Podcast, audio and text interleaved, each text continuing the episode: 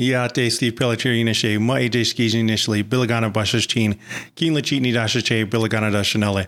Today I am joined by Andy, aka Data Driven Piston Fan. Once more, we're trying to do this every week where we talk about Pistons and some issue Pistons related, even if it relates to the general NBA. And today we are talking about the scrap heap and why the Pistons haven't been able to find anybody on a scrap heap. Is there anybody here in this offseason cycle that they can find? We'll define what the scrap heap is. Let's get going. Welcome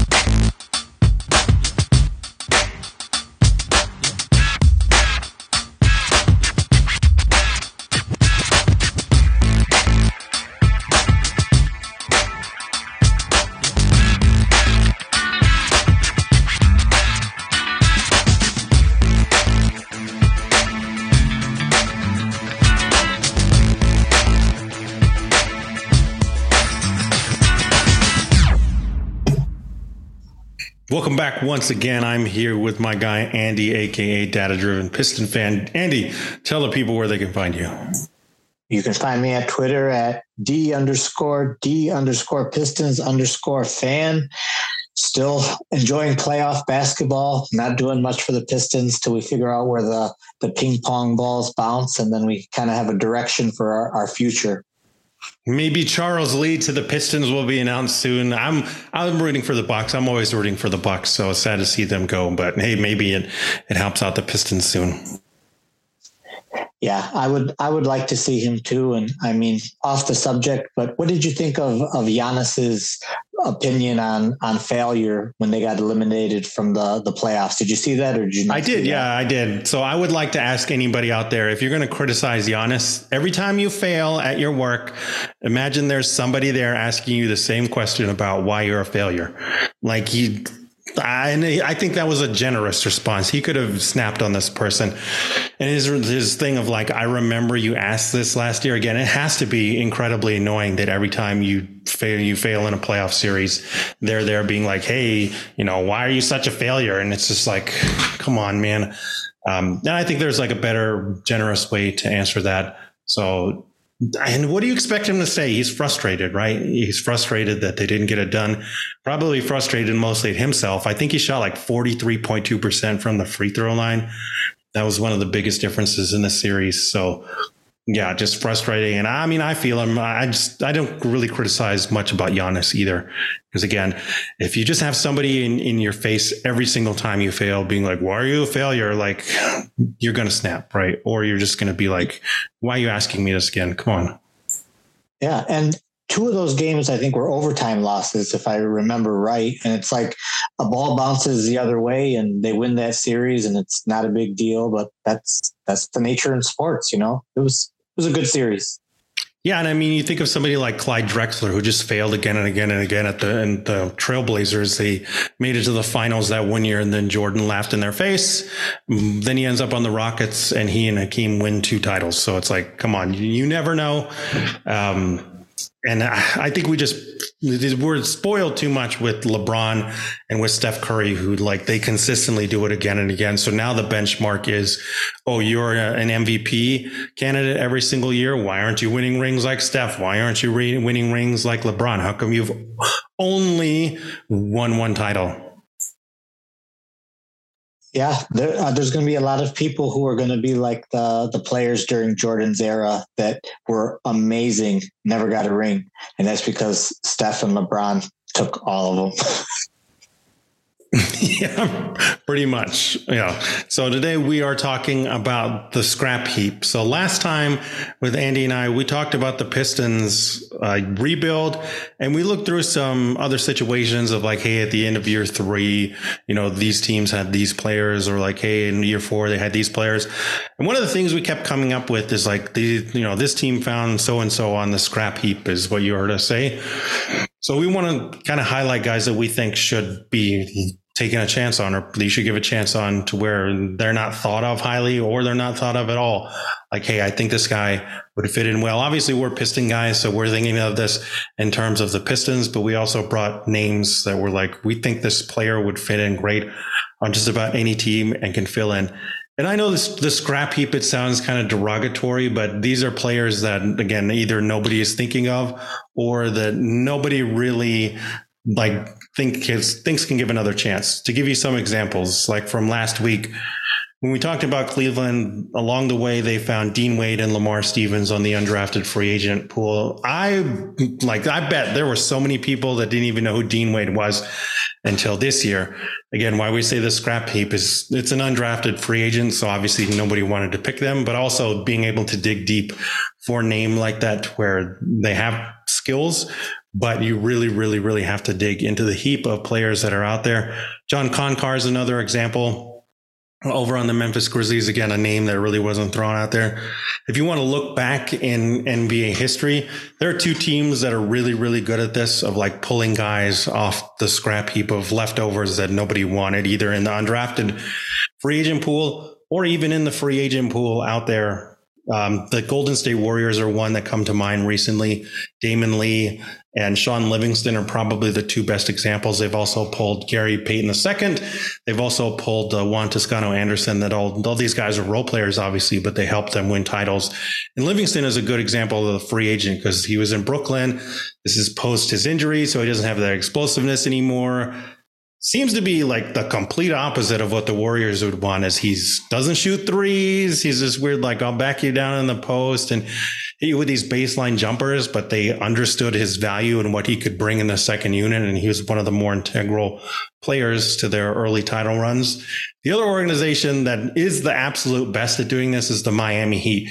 Udonis Haslam, Duncan Robinson, uh, Hassan Whiteside. This year, Gabe Vincent is their third leading scorer in the playoffs right now at 14.2 points per game, putting up seven and a half threes. I think he's shooting something like 44% from three. They also have Max Strus. I mean, they just consistently every year pull out guys like Kendrick Nunn. Our guy, Rodney McGruder, was originally a Miami um, undrafted free agent.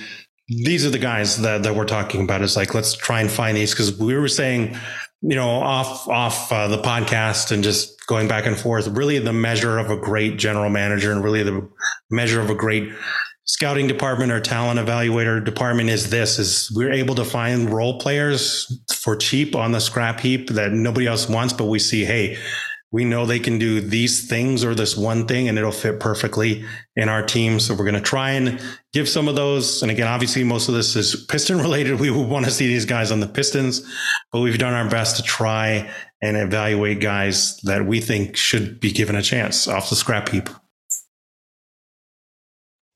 Um, I think it's interesting, and this is kind of off the topic a little bit, but like Miami and Golden State and even Milwaukee has a couple of players that you might say fit that role, like Jevon Carter and other stuff. But it's like those are the same places that we're looking at for coaches. You know, maybe maybe huh. there, there's something to it. yeah, I just listened to um, the Milwaukee Bucks YouTube channel has this recurring segment where they will interview a player and like break down film and kind of give their journey and say like what is your role in the team? What do you do? And they did charles lee about three weeks ago and he's the first coach that they've done. And he worked with chris middleton grayson allen and uh, marjon beauchamp. Those are the three players that he worked with in particular and man you really saw middleton did show up in the playoffs. He was one of their best consistent performers there in the playoffs. Grayson allen as well. Again i hate saying his name but man he really has carved out a role as a great three point shooter. And then Beauchamp, Beauchamp looked ahead of the curve compared to where a lot of people thought he would be, including myself, seemed to be incredibly raw, but they were able to play him minutes this year and really show potential on the wing and maybe even at power forward. Didn't get minutes in the playoffs because he still is that raw, but that's a good sign to me too as well. And what you're talking about here is like here's a guy and a coach that works with you know these level of players and while also helping to develop this guy coming up. Yeah, and and again, not I guess I'm the one that's just going to keep sidetracking us. But you look at uh, Golden State being willing to move off of Wiseman so they could get Payton back. And he's getting minutes. Wiseman would not have seen the court in the playoffs, but Payton is getting minutes and playing a role, doing what he does, and they move on to the next round. Yeah, and it is also that like difference between teams that are like, yo, we need playoff success. So Wiseman, even if we believe in you, it's not time anymore. We can't waste this time. We know what GP2 can do. Let's bring him back in the fold because we need him to make a playoff run. So how this scrap heap is going to work, we're going to give guys from a couple different areas. We're going to give a couple names from the G League of like, hey, we think these players really should get a shine and some chance. That'll probably be more on my end because I'm a sicko like that in terms terms of deep diving into the G League and the NBA draft.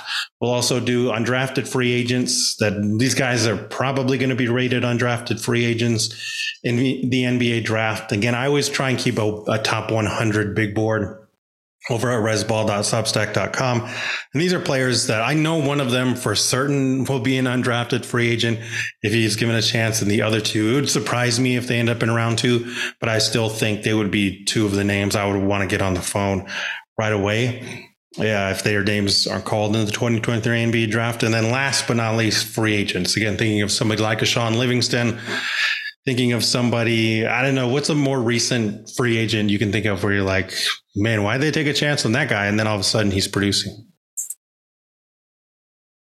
Uh, free agents who is producing right now I, I can't even remember right now looking back this regular season to see who was a recent free agent on a team that made a big difference.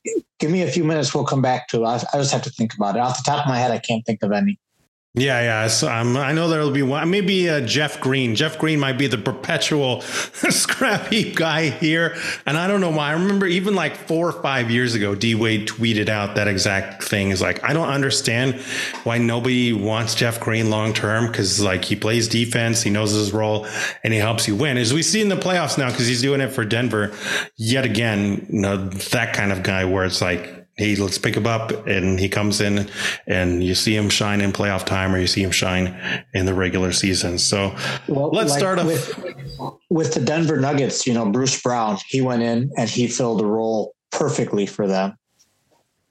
Again, the long, long, long, long line of Piston players that go elsewhere and fit into a role perfectly. So, hello, Sadiq. We we see you. We still love you. So let's start off our scrap peep talk with some guys in the G League. The first guy I'm going to name, uh, I'm pretty sure Andy, well, you might know him because he was on the Pistons for a minute. I believe he was here for like half a season, maybe even a full season, is Louis King, six foot seven forward, 205 pounds. Again, he started his NBA career on the Pistons, but now is on Philadelphia. He's one of their two way players, I believe. So they'd have to, you know, sign him away. But I still think he has really good potential. He spent two seasons in Sacramento and then he's been in the league for a total of four years. So started with the Pistons, played 10 games, was also on the um, G League team for the Pistons at that time. Next season was in Sacramento on their G League, played only 16 games across the two seasons in Sacramento. And then this season in Philadelphia, played one game of action and scored 20 points in that one game. In his total NBA career, 35.1% from three on 2.1 attempts per game in 27 total games across these three years. That just gives you an idea that yes, he can be a shooter in the NBA. And that's really the selling point on Louis King, even back when he was with the Pistons. I remember Laz Jackson of Detroit Bad Boys saying, this is somebody the team should probably just invest in long term and give like a minimum deal for a year or two because of that shooting. They needed that shooting and they needed that that size at the wing position, six foot seven, 205 pounds. Do you remember Louis King at all when he was on our, our Pistons? I do not. And typically, as far as the G League players that I know, the only ones I would really know are people who, young players who stand out in Summer League that they kind of catch my eye. And I'm like, oh, I think I'm going to just kind of look for his name to see if he develops into anything or anything happens there. Or they might be a player who's on the cruise, but typically, even if it's a cruise player, I don't know them unless it was from summer league and then they moved to the cruise after summer league. Yeah, so Louis King kind of bounced around this season between Rio Grande Valley and the Delaware 76ers, Delaware Bluecoats. I always forget what their name is.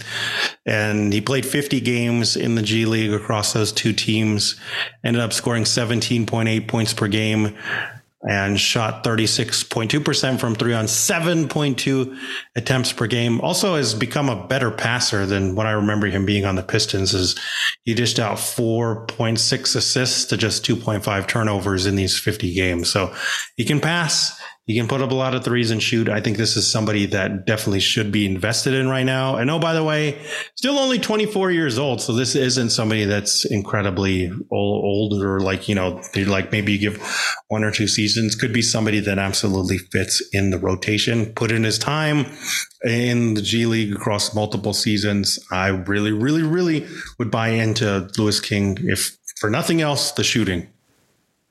Okay, who's who's your next in the G League that we need to look for? The next guy in the G League is John Butler.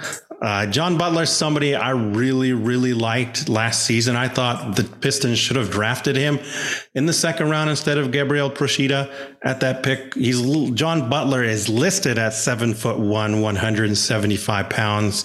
Came out of Florida State last year. And I mean, the, the, he's just an anomaly at that size. You think, oh, this is going to be maybe like a Poku, where he's a power forward slash center, and but he's undersized. So, like, what can you really do? But he moves and he plays like he is a small forward. Really good shooter at that size, like just natural.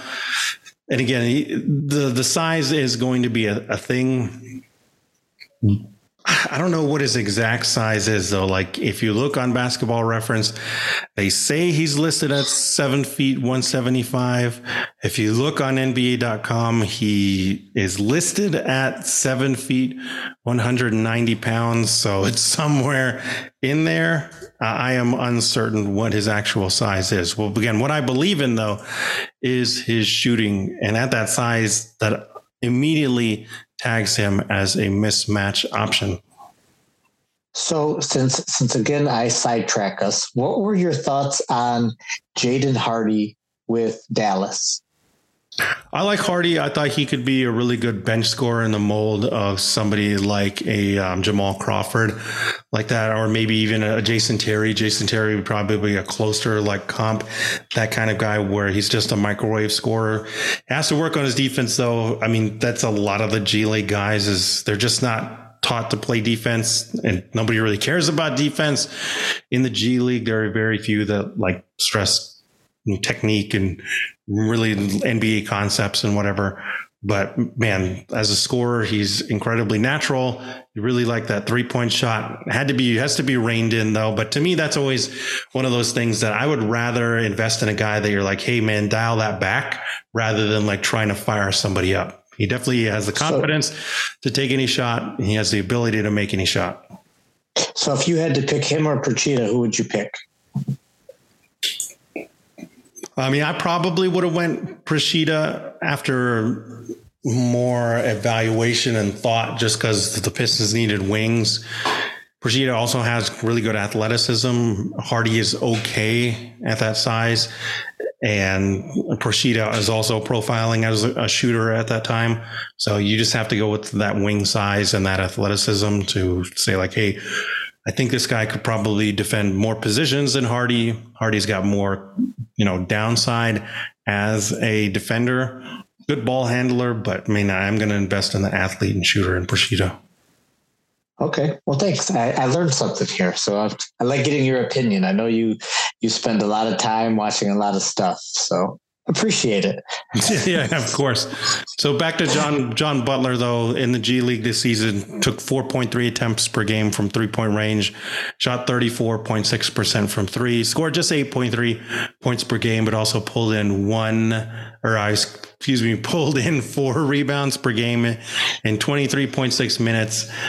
dished out 1.2 assists. And oh, by the way, he blocked 3.2 shots per game. So his shot blocking is coming around in the G League. And he played only six games, though. So you got to take that with a grain of salt. But these are intriguing tools. You got a three point shooter at seven foot one, like 175, 190.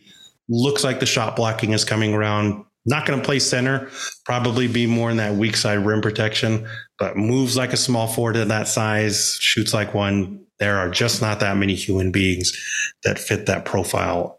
And he's one that I probably would go banana on and be like, because he's another two way player playing with Portland right now.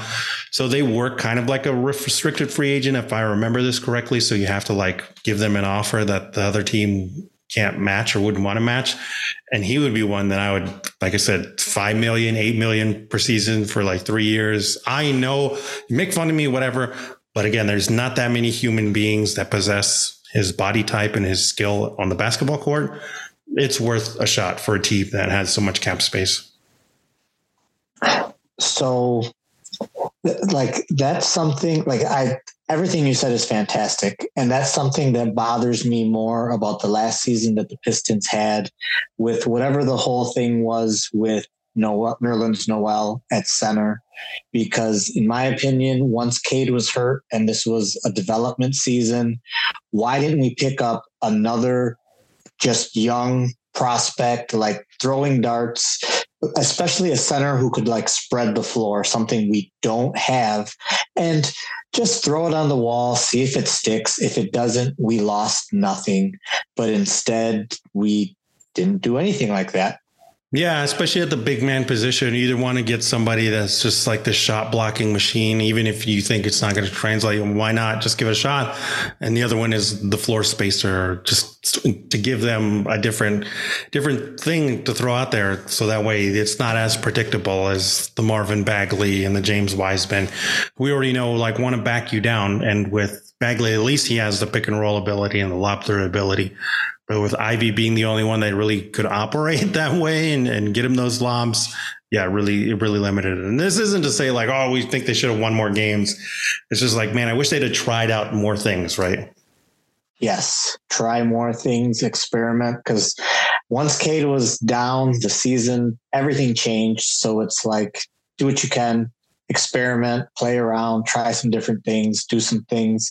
It just seemed like we wasted most of the season trying to duct tape together this team that would be competitive that we knew could not be competitive. And I just, I didn't get it. Third, third G League player. Speaking of the Pistons not trying things out, is the guy I really like on their G League team, the Motor City Cruise, Stanley Umude. Stanley Umude is six foot six, 210 pounds, came out of Arkansas this year, is 24 years old, and in the G League on the Motor City Cruise, Stanley Umude played 25 games, played 27.5 minutes per game, ended up scoring 15.4 points per game on shooting splits uh, of 41.5% from the entire field, 38.5% from three on 6.4 attempts per game, and then 77.1% on 1.9 attempts from that free throw line. Pretty good rebounder too, 4.8 rebounds per game. Has a negative to assist to turnover ratio, so that's a little bit worrisome. But to me, he was more the three and D guy. I thought they should have given more shine.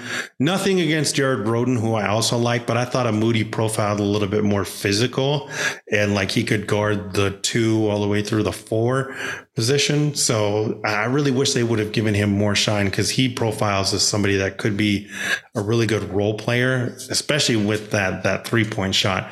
And then the defense will start to come around. Again, the negative assist to turnover ratio is a little worrisome. But at Arkansas, he was kind of like the second or third option. I believe he played at South Dakota or South Dakota State I think it's South Dakota because I don't think he played for the Jackrabbits, which is South Dakota State. But he was the primary option there for like three seasons. So you got to see his um, creation ability. Took a, lesser role at Arkansas, still helped them win games to get an NCAA tournament, make a little bit of a run. Played the power forward position at times, played the small forward position at times. Again, this is somebody I like that has all of these different things in their profile. And again, six foot six, 210 pounds, 38.5% from three on a good volume. That's just things that the Pistons need. and any team needs, for that matter, a name to think about in conjunction with him is somebody like Damion Lee, who's now on the Suns, uh, who started off with the Warriors as an undrafted free agent again. Really kind of leveraged his shooting ability, started ironing out his game more to be a good defender, ends up being on a title team with the Golden State Warriors. And oh, by the way, leverage that now into being a, a role player on the Phoenix Suns right now, who might be a title team. So, um, yeah, Umude, I saw him in Summer League, if I remember correctly, because when Ivey got hurt and Killian stopped playing early. Like we had no guards playing. They were giving um, Umude time, and I just like seeing him on the court. He looked athletic, and I think when I did look at like G League um, shooting statistics for three pointers, it's like Buddy was not shooting much better than him. So I saw no point if Buddy's not athletic enough to stay on the court other than shooting. I saw no point in why he didn't have our two way and why we weren't developing him instead. So, but you know, he's he's someone who I would like to see more of. Yeah, I mean, I get the buddy thing, even though I don't agree with it. Like, you think this might be the next Duncan Robinson with the way he can shoot the ball. But you just said it. is more athletic than him. He's a much better defender, and he's a better shooter than Jared Rhoden and has that lead scorer ability, at least development and in the background. I don't understand why Umude didn't get one of the, the two way contracts with his athleticism and, and shooting at the very least. So hopefully that will be corrected going forward. But I think any team would be wise to snatch up a Stanley Umude as well. So now that I got those those two other names for the G League players, I'm going to start to look for them and start to follow them and and see uh, see see how I think they would fit on the the Pistons. Yeah, if there was one I had to bet like the house on, it would be John Butler. I really like John Butler again. It's just such a unique player uh, that I think will end up working out again. Not maybe not as a starter, but something like uh, a Poku in that that type of a role because Poku started to shoot threes now is more of the shot blocker and filled out a little bit more physically. I could see a team really investing in John Butler to be that that same type of role again. Not a starter, but a really good reserve when he's at his healthiest. And and most people don't understand just how how much of a difference it makes when a team can find a guy from the G League who all of a sudden takes rotation minutes. Like that is huge because then you look at the contract and how much money they're getting paid and that's what allows you to pay money for your your superstars but fill out the roster with guys who can contribute who have the skills to make those players look good.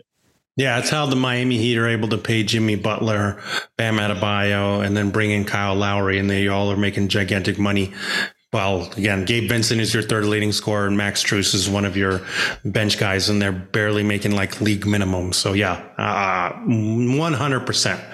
Now we'll move on to the program, part of the program where we talk about potential 2023 undrafted free agents. Andy, do you have any idea like who like could be like way, way, way down low in the 2023 NBA draft or just like college players you saw that you're like, I know they're not getting draft buzz, but like, man, I really think that they could be somebody that I would want on my team. Well, it's not somebody that I want on my team, but I know he gets buzz, and a lot of people say he's like a, a, second round pick. Some people say, oh, he's better than that. Some people say he shouldn't be taken in the second round, and that's Emoni Bates. What, what are your thoughts on on him?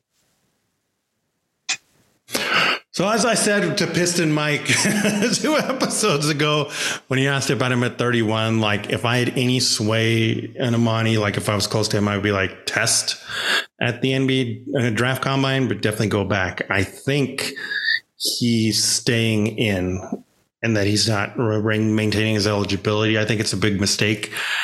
I mean, I, honestly, I don't even want him as an undrafted free agent because the defense is not there either at an effort or skill level. And then his efficiency just fell off. Like it was so bad. And it's against the MAC. He was shooting something like 28.6%. Um, I'm not going to dig up those numbers. If you want to hear the numbers again, go back two episodes when I do the offseason plan with Piston Mike the fact that it got worse against worse competition, it just none of it, none of it seems like I want to invest in this guy because he's supposed to be like a microwave scorer. He's supposed to be a heat check guy at the very minimum, but that just got worse and worse as the year went on. Oh, by the way, he doesn't pass very well and then just doesn't seem to want to play defense. Six foot nine, 190, has a negative wingspan. I don't know if he's grown since that Memphis measurement, which was uh, the previous season uh, before they got started in the season they did this like combine uh, scrimmage or whatever and they took everybody's measurements and it showed that Emoni was like six eight six nine but his wingspan was like six foot seven. So that's another thing that limits him. If he's that skinny with a negative wingspan and he's not showing anything on defense i don't know how you overcome that again, thank you, thank you for the information because I'm not a I'm not a fan. Like I wouldn't want the Pistons to to spend their second, definitely not a high second round pick on him. I think he would be a more of a an undrafted player, but I think. uh yeah, I think he should stay. I think he needs more time to develop. I know he had a great game against U of M, and usually, like that gets a lot of hype, and people like that. But if you watch his whole body of work, you get too many too many question marks. Yeah, that U of M game was very early on, so it's easy to get super hyped at the beginning of the season. But as the season wears on, defenses adjust to you, they attack you differently. So that that's going to be the thing of like I always want to see how you respond when they hit you with the, the, the punch that knocks you off your feet. Do you have a counter punch to that? And unfortunately, didn't look like Amani did. Some other guys though that I definitely want to highlight here in terms of guys that should be taken off the scrap heap in the undrafted free agent market. Starting with David Singleton out of UCLA. David Singleton played one, two, three, four, five years at UCLA is a very good shooter first and foremost. 43.4% from three on 3.1 attempts per game across his five years. Never scored over nine points per game in his fifth year at ucla career highs in just about every every category. Nine points per game 2.8 rebounds 1.1 assists 1.1 steals shooting splits of 43.2% from two 42.2% from three and then 84.9% from that free throw line is a shooter and also six foot four, 210. Pretty good defender at like shooting guard, maybe can guard up to small forward, a la um, Norman Powell, who he shares pretty similar measurements to, but Norman Powell was more of like an on on ball guard. Then definitely didn't have the shooting abilities that Single did coming out of out of UCLA. Is definitely more of a role player, though. Again, this is somebody that was like fourth or fifth banana on UCLA, but I would buy into him as being a rotation shooter that has pretty good size at the shooting guard position. And the three point attempt rate for his five years at UCLA was 70.7%. That's 70.7. So 70% of his shots are coming from downtown. And to be able to shoot it over 43%, those 43.4%, that shows, yeah, like you are not wasting any shots. His career true shooting percentage is 60.1%. There's only one year out of the five, which was Singleton's sophomore year, where his true shooting percentage dipped below 60%. So if it wasn't for that year too, it could have been even higher. Not going to waste shots. He's going to play defense. Maybe doesn't have any on ball or any other skills, but I do not care. I know he can shoot. That's all I want him to do and to play some defense. So, how important do you think that is? Because obviously, with these guys, you're still looking for someone who's going to have, you know, upside talent. But I think most people, I guess, overestimate at that point. Like the player is not going to be an impact player. You're like hoping the guy can make the rotation eventually. Like that's really what you're looking for. And I think what you said is very important. Like if if Cade and Ivey and then whatever our next lottery pick is. And then I guess you could even say, you know, Bojan, like if those are going to be our high usage players, we need complementary players who fit a role, who are efficient, who can shoot the ball and play defense. And that's that's all we need. Like we don't we don't need a lot more. And play defense is like a different thing for different players too. Again, look back yes. at the Heat. Right now, they are playing Gabe Vincent. They are playing Max Strus. They are playing our guy Duncan Robinson. Duncan Robinson, he's got a D in his name, but that's about where it ends, right? Sorry, Duncan, but you're a gangly white guy who doesn't play very much defense. That would be my my answer to like, do they need to do anything else? A lot of these Heat guys, you look at them and they had one elite skill and a lot of question marks everywhere else, or like you don't believe in them. Duncan's probably the best example of this because, like, what else did he develop in the NBA other than shooting? Probably not really anything, right? But it's so good, and they put him in a role where that's all he needs to do. It's just going to work, and I think it would be that that same way with Singleton, who I believe in much more as like again a defender um, off the bench probably more in line with the Gabe Vincent or the uh, Max Strus type of guy where you can play them minutes in the starter. And by the way, he's going to keep shooting threes like this. So yeah, I mean, uh, to me, especially with the undrafted free agent guys, I just want to find one skill that I know can translate to the NBA. Like, do you do this at an NBA level? Cool. Let's get you in camp. Let's see if you can fit in with our guys. And like you said, complement the guys we're using to create offense. So, in this category, do you have any good wing defenders? No, wing defense is at a premium, so those guys are all going to get drafted. They all get the guys in the undrafted pool, like they're probably going to develop that. I'm trying to think of like a more maybe Torrey Craig is like a good example of this. He's uh, undrafted, but it took him a long time. He's currently 32. I feel like he didn't really start popping up on radars until like four or five years ago on Denver. So he's probably like 28 or 26, somewhere in there. So that's what you're looking at. And I'm, I don't know what his profile was back in the day, but I'm going to feel pretty confident that if he was a defender, nobody thought he would be a playoff defender playing for a Denver Nuggets team right now and played for Phoenix last year in that role too. And even then, like the the praise of him is like, well, he gives effort and like he'll get in the way, but he's not locking anybody down or he's not like giving you the highest level of defense. All right, cool. Who's who's your next undrafted guy? Locally, our Detroit guys, we love our Detroit guys, is Antoine Davis. Uh, do you know any anything about Antoine Davis being there in uh, the D- Detroit area? I do not. Oh, come on, Andy. You're losing some of your Detroit cred. You're losing it now. So Antoine Davis, another fifth year player.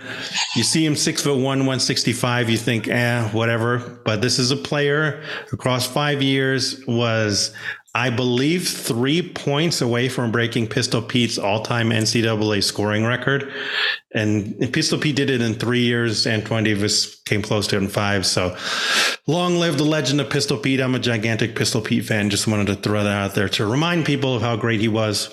So across five years, Antoine Davis scored 25.4 points per game pulled in 3.2 rebounds, dished out 4.1 assists, grabbed 1.3 steals, Shooting splits across the four or across the five years, excuse me, are 44.4% from two point range, 37.5% from three, and then 89.2% from the free throw line.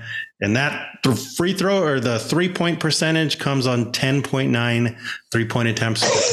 Yeah, every year he was putting up at least 10.1 three point attempts per game. Every year he, he put up at least 298 or 223, excuse me, three point attempts per game. Uh, other years, like freshman year, 347 three point attempts per game. Sophomore year, 31 or 312 three point attempts per game. Uh, fourth year, 298. And then this past year took the most three pointers he has ever taken at 30, 386 three point attempts in total in his fifth year. Can you guess what he shot on those 386 three point attempts, Andy? Let's go 38%. 41.2%. So this is as legit of a shooter as you will get. And is a good point guard as well, is hunting his own shot, but that's more a result of, you know, playing for Detroit Mercy, University of Detroit Mercy. His dad's the coach there. And they're like, man, we know you can score. So you are going to be our primary guy. Just put him up. And that, that level of three point shooting is on another plane. I know he's six foot one. I know he's 165. The defense is always going to be the question, but the way that this man can score the ball, I want him in my training camp because I'm pretty sure he's probably going to embarrass a couple of the the guys that are on the bench with that ability, especially from three, where he's just going to get on a hot streak and shoot guys down. And you want to keep him around because you're like, look at what he does to our guys in practice. You put him in the G League, probably going to do the same thing, and then one day gets a shine in the NBA think of somebody like Cam Thomas for the Brooklyn Nets. That that same type of like, man, this guy will just blow up at any time and has more playmaking than, than Cam Thomas showed in his profile here. Every year, Antoine Davis has dished out at least 105 assists. And there were only two years where he had 100 turnovers or more. So three out of the five, he was under 100. And for a player that has a 36% usage. That was his average across five years. That's not bad. The turnover rates were 12% as a freshman, 16.2 as a sophomore, 13.4 as a junior, 13.7 in the fourth year. And then as a fifth year senior, 11.8, his lowest total on that regard. I can just give you so many different stats about Antoine Davis. The shooting, the playmaking, doesn't turn the ball over. He's a bucket. He has a great handle yeah, he's undersized, but man, I'll buy into him. He can be my training camp any day. So, what is your time frame on on someone who has like a great skill, but they have you know uh, a deficiency? Like for him, it's his size for you know defending how long would you give them to figure it out in terms of okay offensively his shooting is there it's good enough that we can find a role or scheme around his defensive you know disabilities and but how long do you give someone before you're kind of like okay nope it's not going to work out. We need to let them go and move on to the next one i think three years because ideally, if you're a good organization, you have a plan of like, okay, year one, this is what they're going to do. Year two, this is where I imagine they are. And by year three, like they have ironed out these other skills to where I can give them spot minutes in a rotation. Um, and then if they exceed it, like um, obviously you're, you're thrilled with that, like a Duncan Robinson or somebody like that. But I think three years is enough time to really turn that around. Somebody to think about again, going back to that Miami Heat, Gabe Vincent. Uh, Gabe Vincent was undrafted, been in the league three years. So first year, well, technically he's been in the league four years. Uh, first year in Miami was only there for nine games. Second year got in the rotation a little bit more at 50 games, but shot terribly at 30.9%. And then finally in the third league, third year, carved out a role more, 36.8% from three. And then in this uh, fourth year now is part of the regular rotation and is just knocking them down at a high rate in the playoffs. I think it's something like that. And I derive that more from the Miami Heat role mold where again, three years, it seems like that's what they give the guys. There are a few along the way, like Omer Yurtseven, who was a, center that immediately they kind of found didn't work out for them and, and, went aside. But most of those other guys, like a Rodney McGruder or Duncan Robinson or Max Strus, Gabe Vincent, like they give about three years. And is this someone that you think would still be a possibility given Ivey's defense in our backcourt? Yeah, or then does it just become? It's the second unit, so that way you can stagger it so they're never on the court together. And there are some games where okay. you're like, forget it, we don't need defense right now. What we need is two guys here, one that can just put up threes, and that would be a perfect complement to somebody like Ivey who needs to attack the basket. Yes. You want to attack the basket, and if Antoine Davis can put up threes like that, then it's like you have to keep somebody attached to him at all times, and that makes it less likely that there's going to be another perimeter defender that gets sucked into Ivey. Nope, that that sounds good. I like that answer. Yeah, and then the last guy from the 2023 potential undrafted free agents is Kaodirichi Akobundu-Ehiogu, who is playing for Memphis this year. Entered this NBA draft cycle, but is maintaining his eligibility. Really got very few minutes at Memphis. Before that, played at UT Arlington, where he was just a shot blocking nightmare menace. That's really the selling point on him. I believe he is listed at six foot nine and like 205 pounds. I can give you the exact measurements here. Yeah, six foot nine, 190 is what basketball references list him at. I would say he's probably more around 200. Again, you look at the stats this year for Memphis 2.6 points per game, and then uh, 1.7 rebounds, 0.1 assists, 0.0 block, uh, 0.0 steals, excuse me, 1.6 blocks per game. You're like, yeah, whatever. But go back the previous two years at UT Arlington, Again, the points are that much 3.4 as uh, his first year there, 4.7 his second year. But the blocks, 3.3 as uh, his first year at UT Arlington. And then in that second year, 2.6 blocks per game. You're like, yeah, those are still good, but I, I don't know what you're so excited about. Well, you go over to the block percentages on his advanced, and his first year UT Arlington's 15.9%. Second year UT Arlington, it was 13.9%. And then this year, played 30 games, 315 minutes in total, 17.5% block percentage. This is a guy that just knows how to get in the way and keep people away from that rim. I know he looks undersized, but so did Brandon Clarke. And Brian Brandon Clarke's carved out a nice role for himself there in Memphis.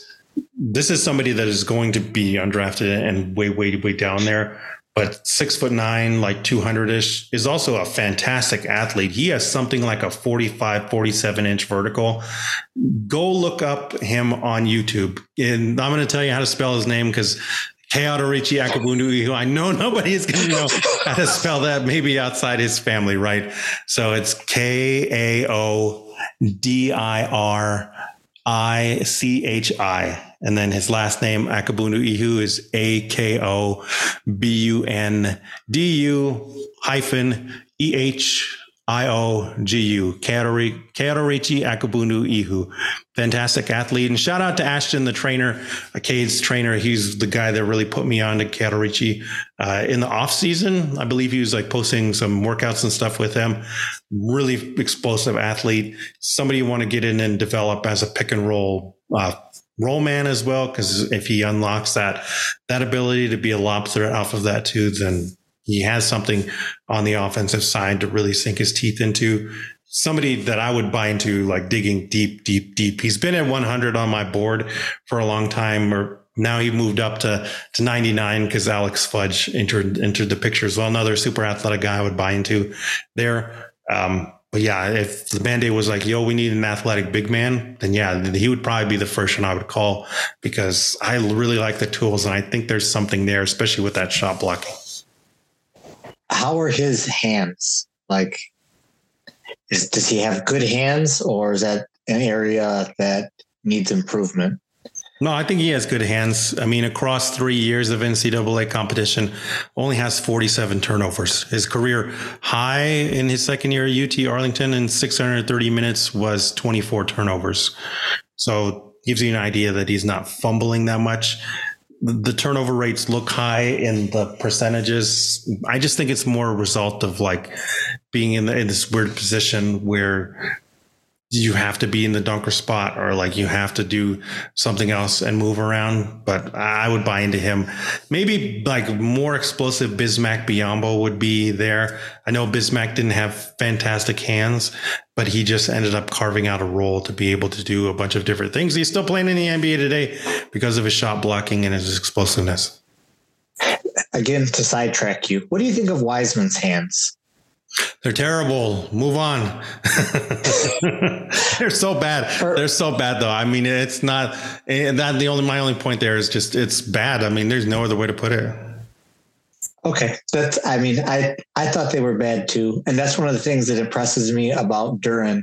And I think I heard like a a Sheed story where he was talking about doing some dunks with him, and he was just like his hands just like just suck the ball in with with one hand, and uh, yeah, okay, we can get back on track again.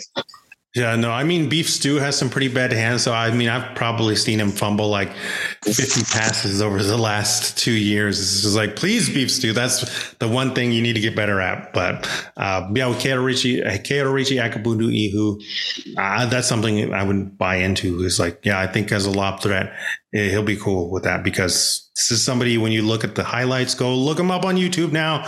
If you're listening to this i guarantee one of the first videos you're going to see is him jumping and touching the top of the backboard. That's how high he can jump.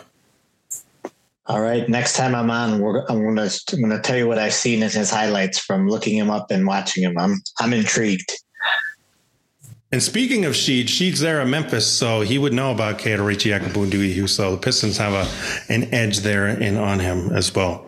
So now we finally get to our free agents. I know a lot of people probably are clamoring more for this one of like, ah, we don't want to hear about these these players that are buried in the G League or like that aren't going to be Victor Wembanyama. I understand that, but I'm the draft sicko. So G League and undrafted free agents are part of my bag. And if you listen to this podcast for a while, you know I talk about super sleeper teams in Portsmouth and whatever. So you probably a sicko, just like myself. For the non sickos, let's talk about some free agents. Andy, do you got some names of like guys they could pick up on the scrap heap, like teams should buy into in this free agent class off the scrap heap? And again, we're thinking of somebody like a Shaun Livingston. Um, did you come up with another name while we were thinking of like, hey, there's somebody this season that, that like nobody kind of bought into, but then they're they're actually producing right now for a team? No, besides Bruce Brown, I, I haven't. Another name hasn't really popped into my head. You know did who's one that did, did, pop into my name, and again, it goes back to our point with the Miami Heat is Oladipo. Oladipo is somebody that oh. people like totally gave up on, right? But then came into Miami and carved out a role as a three and D guy. So sad that he went down with injury in these playoffs, man. He's one guy I've always liked and loved the way he plays with that intensity and focus on defense. So prayers up to Oladipo, but somebody like that too, where it's like a team can recognize the skills he still has and can bring him into the program like he did with Oladipo and be like, bam, we got ourselves a rotation defender. So who are your names here for our scrap heap on the free agent pool? Well, they're they're not really well as far as like free agents like for me i i would like to find a way to get a wing from brooklyn because they just have too many wings and they could actually use another big and we have an abundance of those. Let's, you know, and I think somebody from Detroit was saying that, you know, Bagley to Brooklyn, but I'd love to send them Wiseman. Can we just send Wiseman over to, to Brooklyn? But I mean, I think we talked earlier about Dorian Finney Smith and about Royce O'Neale, that I just think those would be perfect veteran, and they're not too old, but veteran wings that can do the job that we need and are not overly overly priced. Yeah, they'd have to get him in a trade. I believe they're both still under contract for a while, but yes, they, they are both under contract. Yeah, absolutely. Trade targets that makes sense. And again, for anybody, those type of players, every single team needs. Where you're six foot seven, six foot eight, around two twenty, you play both forward spots and you shoot threes very well. Easy sell, right? And I think we've talked about uh, Matisse Thybulle before too, that we would have liked to have seen him. And I believe he's uh, res- is restricted free agent this year. Yeah, he will is? be a restricted free agent. But yes, uh, uh, he's got he. I considered him for the three guys I'm about to name, but I didn't put him there because I'm like.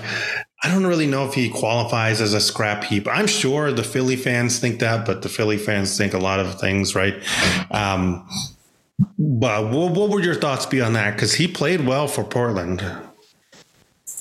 Yeah, I mean, I I don't think Detroit understands the scrap heap because we also were talking a little bit about Kevin Knox, which I think did a perfect job of filling a role on the scrap heap and only for 3 million i don't see why he wouldn't have been on the roster for next season as like your 14th guy or whatever but we you know shipped him away and i think he was our third best three point shooter on the season. So uh, I don't think we believe in the scrap heap in Detroit. Yeah, Thybulle though, circling back to Thybulle. So the, the case for him of the scrap heap is played 49 games with the Sixers this season, only played 12.1 minutes per game, shot 33% from three, but I mean 2.7 points per game. He was barely there. Traded to Portland in, in their deal and then plays 22 games for Portland down the stretch. Started all 22 of those games as well. Shot 38.8% from three in that time and then scored 7.4 points per game while still, you know, grabbing a bunch of steals of 1.7. So it's like I would I would understand, and I think he probably leans more towards a scrap heap because I think there are less and less believers in Matisse Thybulle not only maintaining even that level of production, seven point four points per game and like thirty eight point eight percent from three, but the fact that Philly just gave up on him essentially um, when they need more wing defenders probably leans more towards a scrap heap. What would be your selling point on Matisse Thybulle to a team of like, yo, we need to get this guy? Um, and I don't know. And I'm someone who actually likes, you know, statistics, and I, I don't think this is something you can quantify. But when a guy, and maybe this applies to like Killian, but when a guy starts getting a reputation that he can't shoot. And it just becomes this huge mental thing where they like hesitate and they doubt everything. And if you look at like uh, Sabonis in the Golden State series, when they started leaving him open from the mid range, you could see it became a mental thing.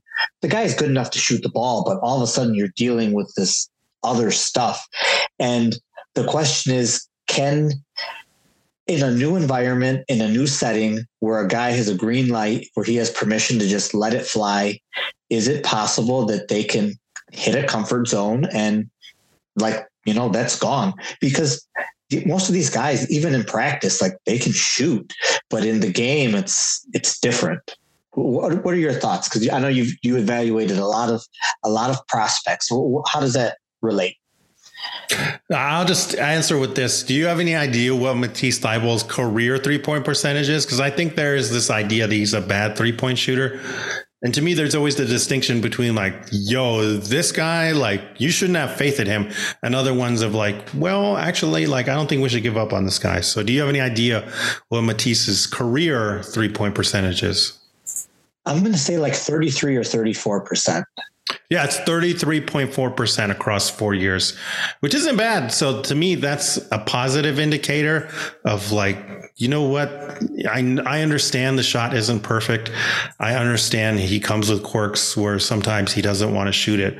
But at least in the 22 games in Portland, he put up more threes than he ever has 3.9 attempts per game. So it was a higher volume at that time.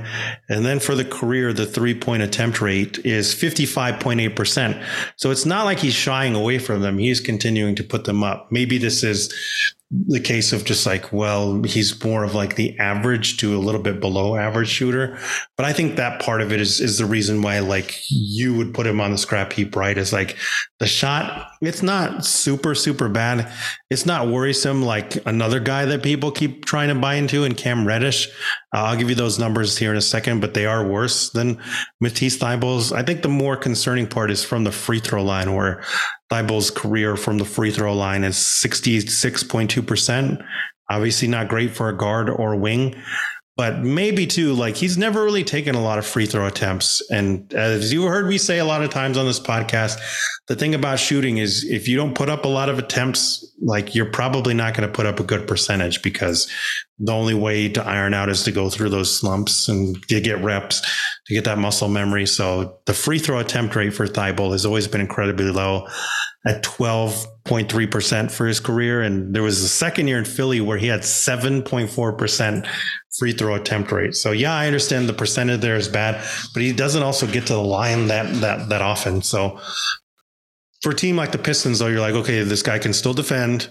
He's actually putting over half of his shots up from three. The percentage really isn't that bad. And like, like, yeah, okay, maybe the free throw is worrisome, but like, we don't want him to get to the free throw line anyway, right? We're not bringing him here like to, to be like, hey, yo, go break down Giannis on off the dribble. So that's one of the things that I think uh, not enough people look at because sometimes we like start to build a narrative around a player. Because if you look at Thybulle's three point shooting, and you compare it to B Stews, they're basically identical.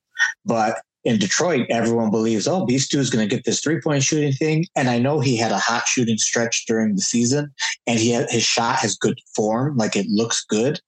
But he may never get higher than the percentage that he's shooting. Like this might be the, the shooter that he is. And for, for Thybulle, same thing. Like it's not that bad. I mean, obviously we wish the percentage was higher, but at 34%, it's not like it, it's it's not that far from like the league average. You know, I mean, it's it's right there. And even some good shooters like uh, Gordon, who's with uh, Phoenix now, if you look, who was with uh, Houston before, like he had some seasons where his three point percentage actually wasn't great. I mean, he's a three point shooter. Yeah, Eric, Eric Gordon, yeah, he went to the Clippers. Yes. Yeah. Oh, the Clippers. Thanks. But his um his three point percentage went. He had a couple of seasons where it wasn't great, but because of his reputation, it still spread the floor.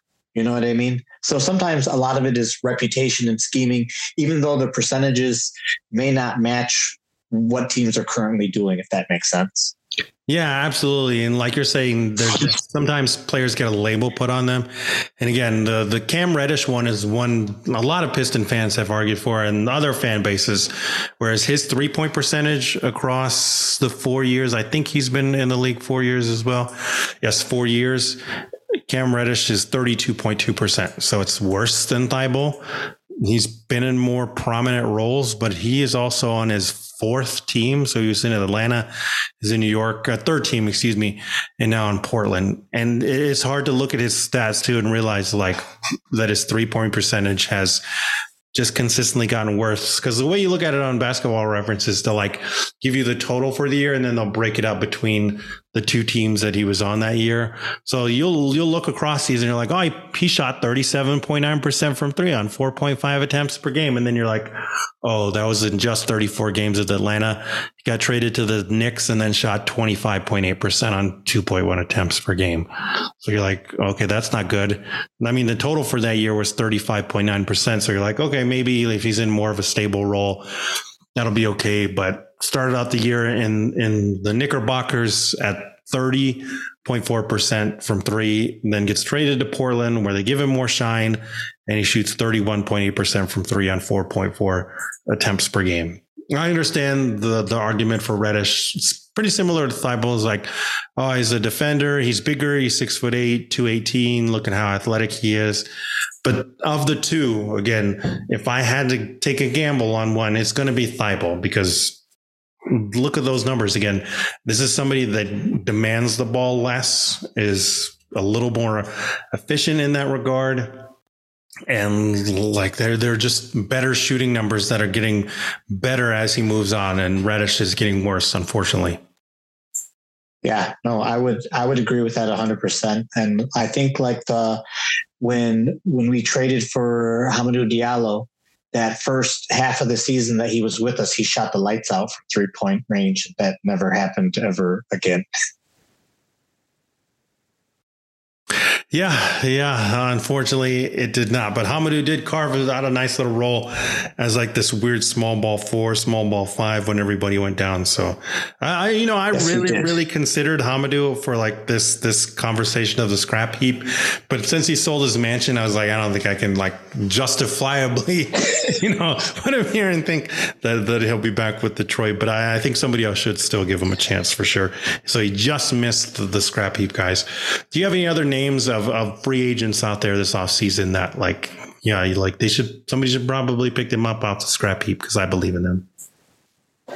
Um, I'm not seeing any others that really fit what the Pistons are are looking for. Do you have any any names?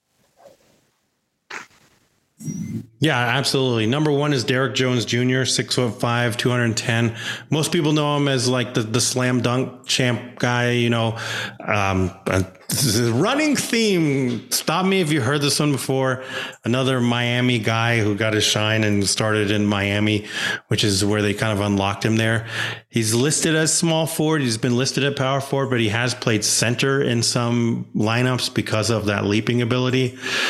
You're going to look at the stats and they're not going to overwhelm you. For his career, Derrick Jones Jr. has played seven years in the NBA, averages of 6.3 points per game, 3.2 rebounds, 0.7 assists, 0.6 steals, 0.7 blocks. So you're like, okay, 60% from two point range. That's awesome. 30.4% from three. That's not great. And then 70.5% from the free throw line. So, okay. The main reason I would continue to buy into Derrick Jones Jr. is he can play multiple positions. Small forward, power forward. Again, has played these weird small ball five in lineups. Is an okay defender. He's not like the most fantastic guy, but with that explosiveness to be able to block shots and move really fast, like that just puts him ahead of the pack in a couple of different areas. Has slowly, slowly, slowly gotten okay as a shooter. Not great, but came into the league. First year he was on Phoenix, shot 27.3% from three in 32 games on just 0.3 attempts per game. So you're like, okay, this is a wing that's not taking threes. And then it's like 16.7%. Then it's like 30.8%, 28%, 31.6. Maybe in that, that, um, fifth year, you're like, ah, I think we should just probably give up on this idea that he's a shooter. But then in Chicago, the last two seasons, 32.8% from three. And then this past season, 33.8% from three. It's under 2.2 attempts per game. It's like 1.2 and 1.3 attempts per game. The three point attempt rate is very low. It's uh, 33.3%. And then this past season, 34.8%. I understand, but the fact that it got better and he still is able to do these different things on defense, he still is one of the best pure athletes in the NBA. If you're going to invest in somebody that could maybe work out in a different role somewhere, Derrick Jones Jr., you can do worse than Derrick Jones Jr. because of everything I just laid out. What did what? And I don't remember. I'm pretty sure he got hurt at the end of the season. And I don't remember how serious it was. But what were your thoughts of Dennis Smith Jr.? He spent like he was in Detroit just for a, little bit. He can't shoot, but defensively he can defend. Yeah, I want to buy into him because his he really turned it around on defense. Still a very explosive guard athlete but man, uh, and it's not just that he can't shoot, it's that he might be the worst shooter in the NBA. I mean, it's up there. It's bad. This last season, he shot 21.6% on 2.1 attempts per game from three. And then for his whole career so far, 29.9% from three, 66.7% from the free throw line. Not a good combination of numbers and the fact that he got major minutes and the three point percentage is that bad, like I don't know how you really give somebody major minutes on a team that wants to even win like 30 games. I was I was hoping the man could make a comeback, but you're right, he can't shoot. Yeah, no, I I am all there too. I'm like, man, he maybe he could be like Jose Alvarado 2.0 with the way he's able to defend. Oh man, he's a better athlete than Jose. He's still only 25 years old, and I, mean, I wasn't paying attention to Charlotte. I kept hearing that name, Dennis Smith Jr. Like people liked it, what he was doing this year, and then I looked at the percentages and I was like, oh man, yeah, I can't I can't sell that. Like I don't know how you get past that that point. But still a very good passer, still a very good athlete, good finisher. The free throw percentage went up to 73.6% this season, but I, man, that that lack of shooting as a guard in the NBA, I don't know how you get past that. You're muted, Andy. I, I was going to say I didn't want to say any jokes when you were talking about he may be the worst shooting guard in the NBA because we we have someone on our team who's who's still struggling, and I'm pulling for him to figure it out. But yeah, so Killian, do you do you feel like we're we're moving on from him? Like, do you want to try and find a guard that could take his spot? Yeah, absolutely. So, like I laid out with uh, the offseason plan with Piston Mike, like the the mandate should be like Killian, you're on the bench. We're bringing in another guy. If you can kill it in training camp, if you look fantastic in summer league, like or preseason, whatever, like if you just don't miss, then we'll give you a shot. Like you basically have to earn it back now. Um, like I just don't understand how you can still put Killian out there when he's been so inefficient and like clearly will go in the tank with confidence issues while you're trying to make that that next leap. And if anybody out there is like saying, "Oh, they're going to make the jump like Cleveland did between year three and year four, then like Killian has to become an entirely new player, right? Yeah, that's yeah, that's what's going to have to happen. And but I don't I don't think we're making that huge jump but don't tell anybody because they get really mad when you don't believe. yeah, well, actually, we'll end with something like that that I want to talk about. The other guy that I had is Lonnie Walker the fourth. He really played well for the Los Angeles Lakers this season, but then once the trade deadline happened, they kind of kicked him to the curb. He's not really playing in the playoffs right now either. Uh, because I was looking at his his like pre All Star break and post All Star break numbers pre for the whole season, Lonnie Walker the fourth scored 11.7 points per game, pulled in 1.9 rebounds, 1.1 assists, 0.5 steals, 0.3 blocks. Shooting splits were 52.2% from two and then 36.5% from three point range on 4.4 attempts per game and then 85.5, 85.8% from the free throw line. This all equaled out to a true shooting percentage of 57%, which is a career high for Lonnie Walker, played 1,297 minutes. But again, once the trade deadline happened, I believe he's playing something like 12 or 13 minutes per game. They really pushed him out. I do not know why because uh, he was putting up really efficient numbers and really became a good shooter and like okay defender alongside uh, Bron and AD. So I don't know, maybe they just don't like his defense enough. Maybe they just wanted to play D'Lo more, and that pushed him down some. But this is somebody that to me screams like, oh, I'm starting to figure out my role and my place in the league. And Lonnie Walker is also just 24 years old right now so for a team like the Pistons in particular, like this is somebody I think you definitely should target. He's a little undersized. You probably want to play more of the wing position, six foot four, 204 pounds, more of a shooting guard. Also a great athlete. That's also another thing. Like if you don't find guys on the scrap heap that still have this level of explosiveness and his, his shooting, so that's what he has ahead of somebody like a Derrick Jones Jr somebody I would buy into because it seems like he's really starting to figure out his role in the NBA and still very young. So yeah, I I forgot about him because I had looked at him a lot when I was trying to trade Bojan all season to the Lakers.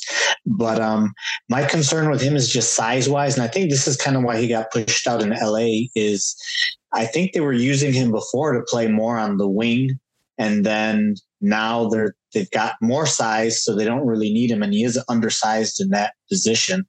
Do you think he could play the the three for Detroit, or would you look at him more at a two guard? I would want him more at the two guard, but I think he still can play the three a la Rodney McGruder. And you're probably paying him more to be like a second unit guy more than a starter, or at least like a six man at, at the very, you know, top of that development tree. So I think it's less of a thing. If you're paying him like starter level money, then that's going to be an issue with Cade and with Ivey. They're already penciled in the one and the two. But if he is coming off the bench, then yeah, it's not a big deal to me. I just want that athleticism and the shooting.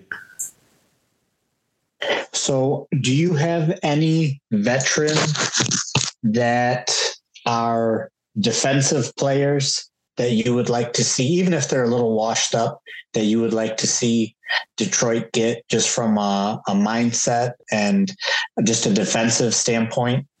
Jeff Green's always a free agent. I know we made that joke at the beginning, but I mean, no, for real, they need somebody like that who's been around the block, who's played high level basketball for a long time, who knows how to win and play tough defense. You can't do anywhere. You can't do any better than Jeff Green in terms of like a veteran minimum guy like that. JaMychal Green is another guy that I would bring in. I've always been a big fan of his. Back when the team had Andre Drummond, I really thought that they should go after JaMychal Green because I was bought into his shooting and his defense. So those are be the two that spring to mind. Because I mean, I, I dug and dug and dug into the the free agent pool, and I've been digging and digging and digging into who the potential free agents for the Pistons in particular can be and it's just not that many players that both fit and like I would want. Another one is he's not like the highest level defender, but he is definitely at high effort. It's somebody I've always bought into is Yuta Watanabe from the Brooklyn Nets. More of a power forward, but probably another guy that can be one of your wings to steal away from. The Brooklyn Nets led the league in uh, three point percentage for a large part of the, the, season. But then once KD and Kyrie got traded, shockingly, his percentage went down. Uh, but he still finished the season at something like 42.2%.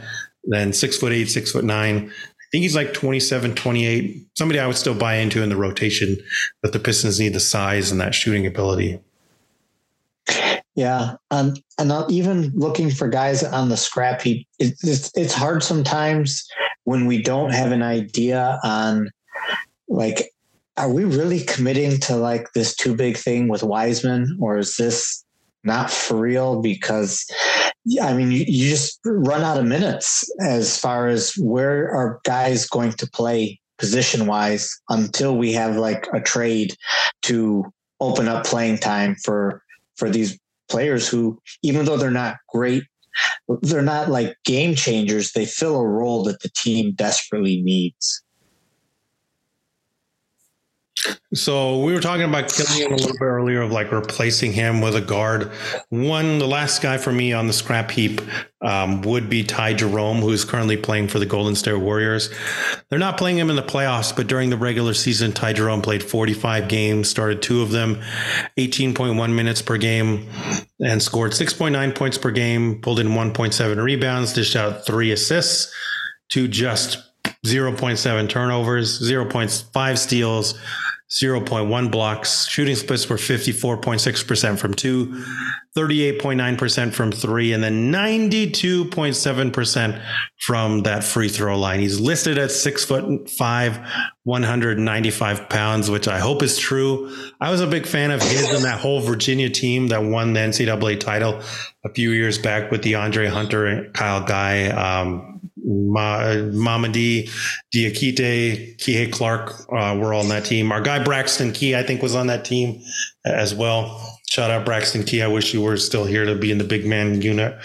But uh, man, he was the guy that that was the point guard for that team and one of the tough three point shot makers.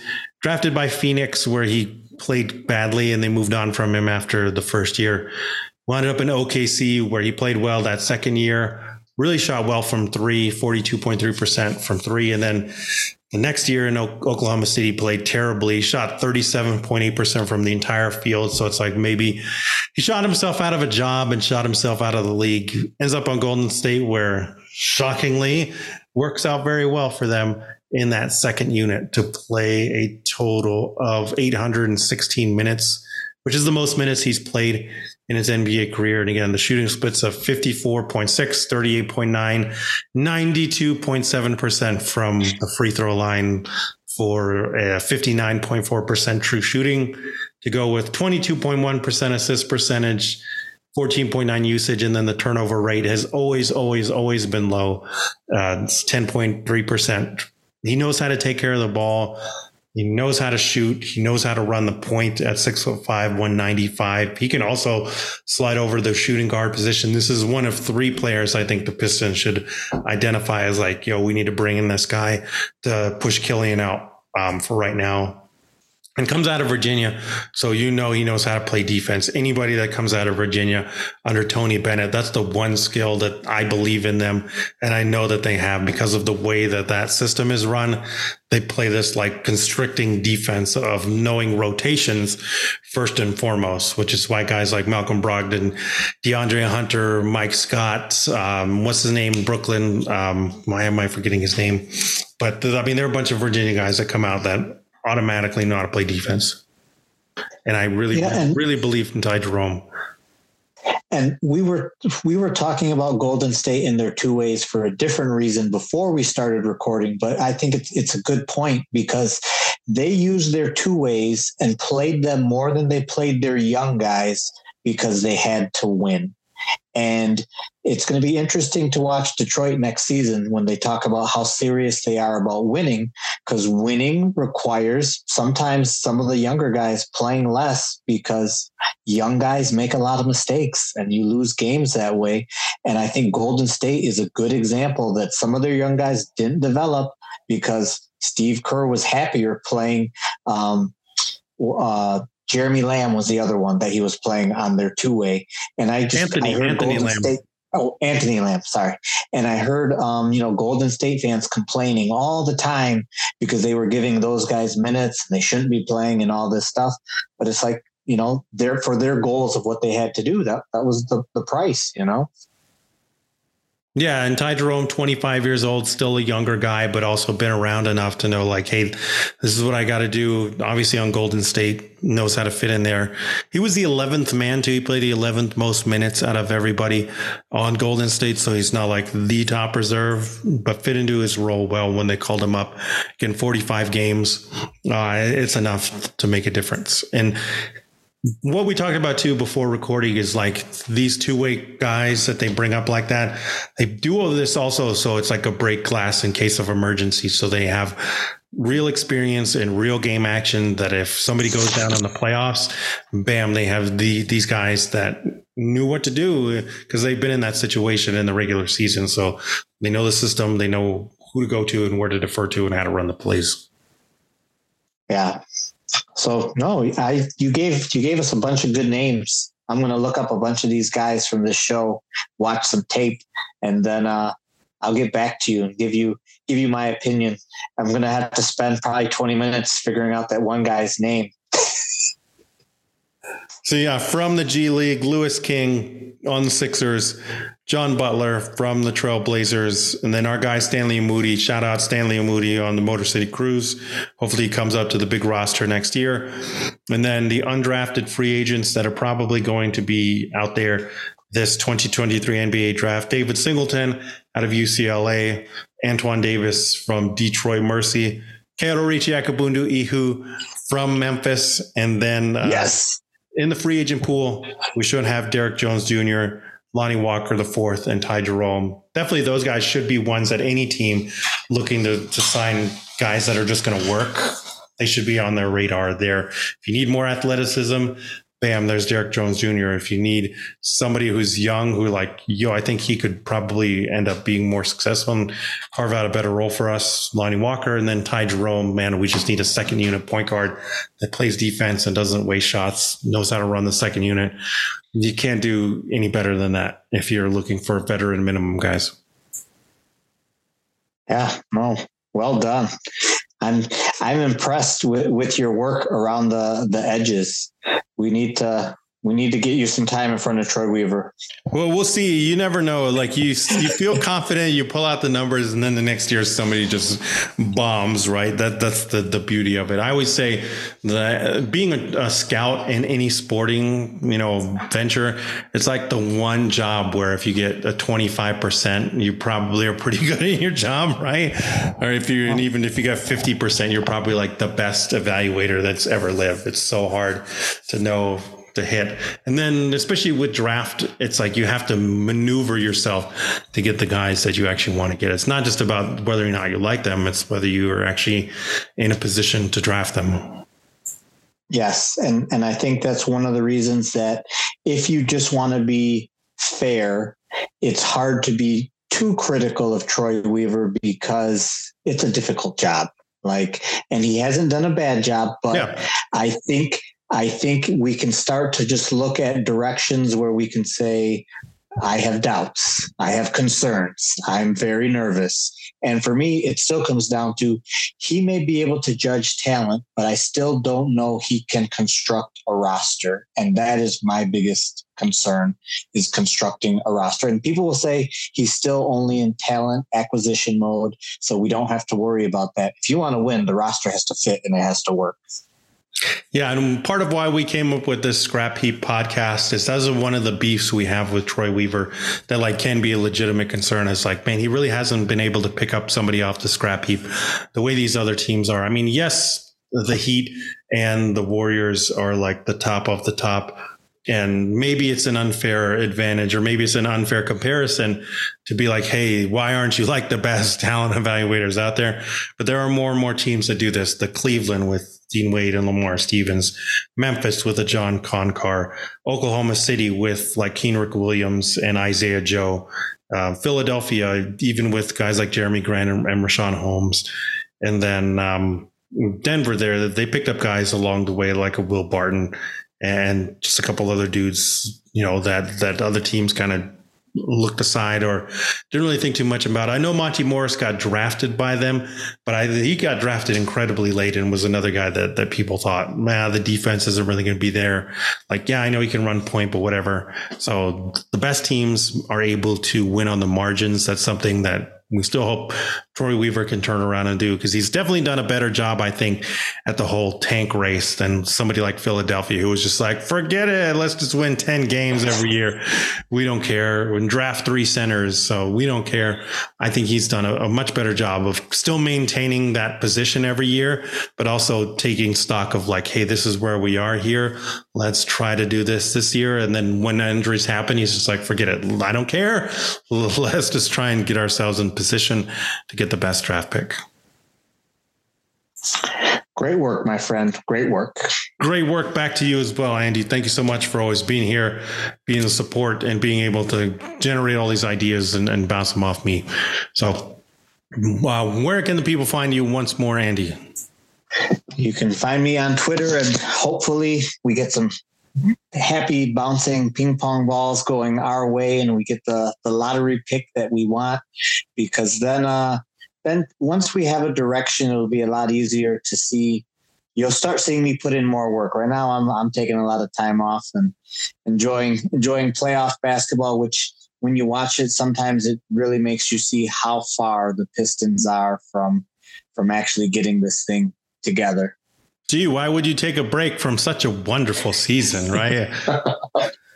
15 days away, 15 days away from the lottery. So any, any lottery fans of lottery teams out there, 15 days away. Man, I, I actually did enjoy the season until we got to like the last maybe 20 games. Other than that, I enjoyed watching Duren and Ivey develop and it was still good. I, I enjoyed the basketball. There's things I didn't like, but it, it wasn't bad. Yeah, for me, it was when Beef Stew went down. Then it became more of like the like oof, and that's just a personal thing. Like he, the, him and Cade are the ones that I like to see and to, to really look at their minutia and just follow them instead of following the ball every night. Um, so yeah, that was that was kind of a personal bummer for me, but I did also enjoy watching the, the young guys develop. So thank you again to Andy for being on. Again, this is a weekly thing. We'll continue to talk Pistons and other related stuff. Hopefully next time we do this, the Pistons will have a head coach, but we shall see. So thank you again, Andy. And we are out of here. I'm going to